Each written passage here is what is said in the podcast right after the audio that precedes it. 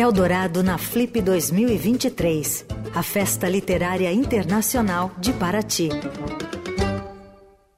Hoje a gente começa a falar sobre a Flip 2023 e quem está acompanhando tudo e vai trazer para a gente os detalhes, enfim, o que deve acontecer nesses dias de programação, é o colunista de cultura aqui do Fim de Tarde Eldorado, Ubiratan Brasil. Prazer falar contigo, Bira, tudo bem? Oi, tudo bom, Carol? Prazer também. Bom, é uma festa literária que começa agora quarta-feira, hoje, com vários encontros marcados, tem shows também que estão previstos para acontecer. Qual que é a pegada deste ano da festa, Birá?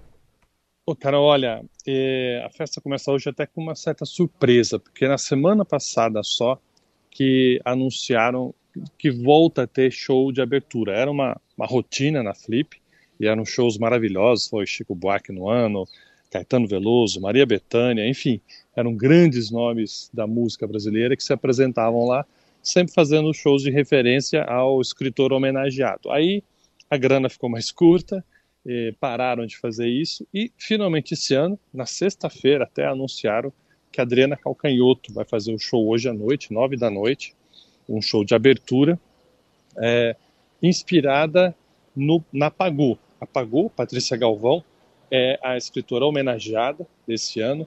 Então, a ideia da Adriana, que é muito ligada à literatura, ela tem livros publicados, ela já até participou da Flip, inclusive. A ideia dela é montar um repertório com canções que, de alguma maneira, fazem referência a Pagô ou até diretamente a Pagô. Então, vão ter músicas da Rita Lee, músicas gravadas pela Elza Soares.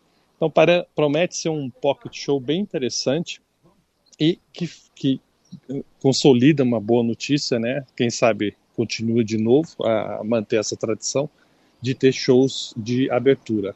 Então, acho que já começa com o pé direito, uma Flip 21ª edição. Faz 20 anos que começou a Flip, em 2003, e ela está com uma cara meio mudada, sabe, em relação às outras edições. Já não é de novidade, já dos anos para cá, de 2018 mais ou menos para cá, a Flip deixou de ser o canal de atração com grandes nomes, com aqueles nomes consagrados da literatura, especialmente a literatura internacional, né? Todo mundo ficava esperando quem será o nomão da vez, né? E de uns anos para cá, a aposta deles é na pluralidade, como eles falam, na polifonia, ou seja, eles buscam escritores não tão conhecidos, muitos até de outras regiões do Brasil, não só aqui do Sudeste, para apresentar para muitos leitores, né, quem não conhece, e também isso com nomes internacionais. Então fica uma Flip interessante, muito boa para quem adora literatura, quem quer descobrir novos nomes, novas escritas, e talvez só para quem gosta de mais badalação já não tenha tanta atração assim. Mas eu acho que vale a aposta, porque também esse mês de novembro é um mês ruim para se fazer uma programação literária internacional pensando em grandes nomes. Os autores estrangeiros não costumam viajar, que na época agora é outono para eles.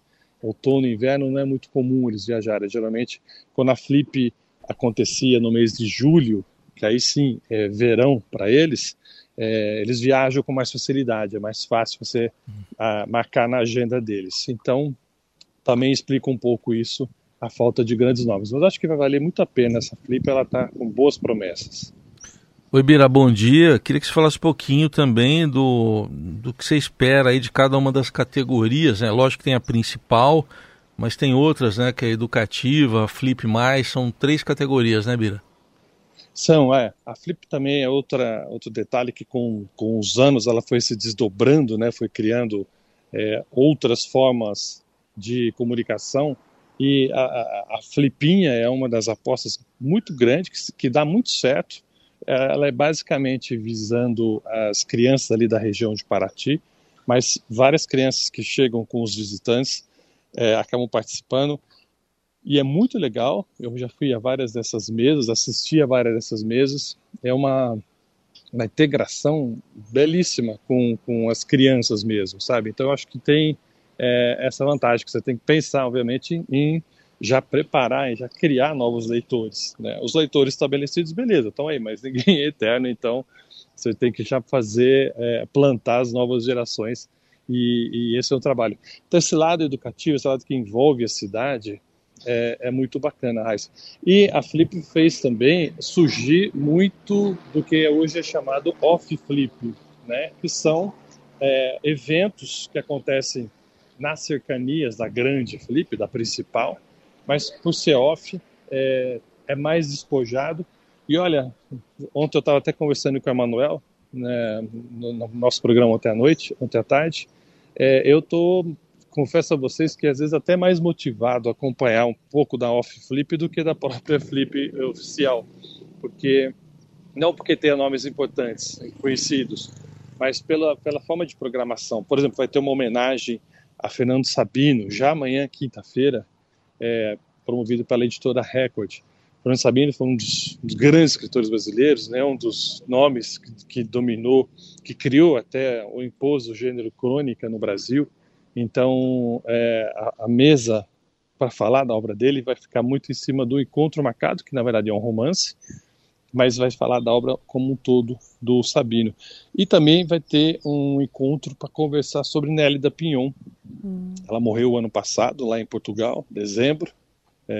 Infelizmente foi em decorrência de vários problemas que ela vinha tendo. Uhum. Mas ela deixou uma obra inédita, está saindo agora, a Record também está publicando. Então é legal falar um pouco dessa mulher, a primeira presidente da Academia Brasileira de Letras. Então ela quebrou vários tabus, ela estabeleceu muitas normas para escritoras no Brasil. Então acho que vai ser um nome bem legal para se falar. Boa. E o Ubiratan Brasil vai estar conosco ao longo desses dias aqui, trazendo essas novidades direto da Flip lá em Paraty. Na Inquisição, só quem já morreu na fogueira sabe o que é. E decidimos com Pagu. Obrigada, Birá. Obrigado, até mais tarde. Tchau. Eu sou pau pra toda obra, Deus dá asas à minha cobra. Você ouviu Eldorado na Flip 2023, a Festa Literária Internacional de Paraty.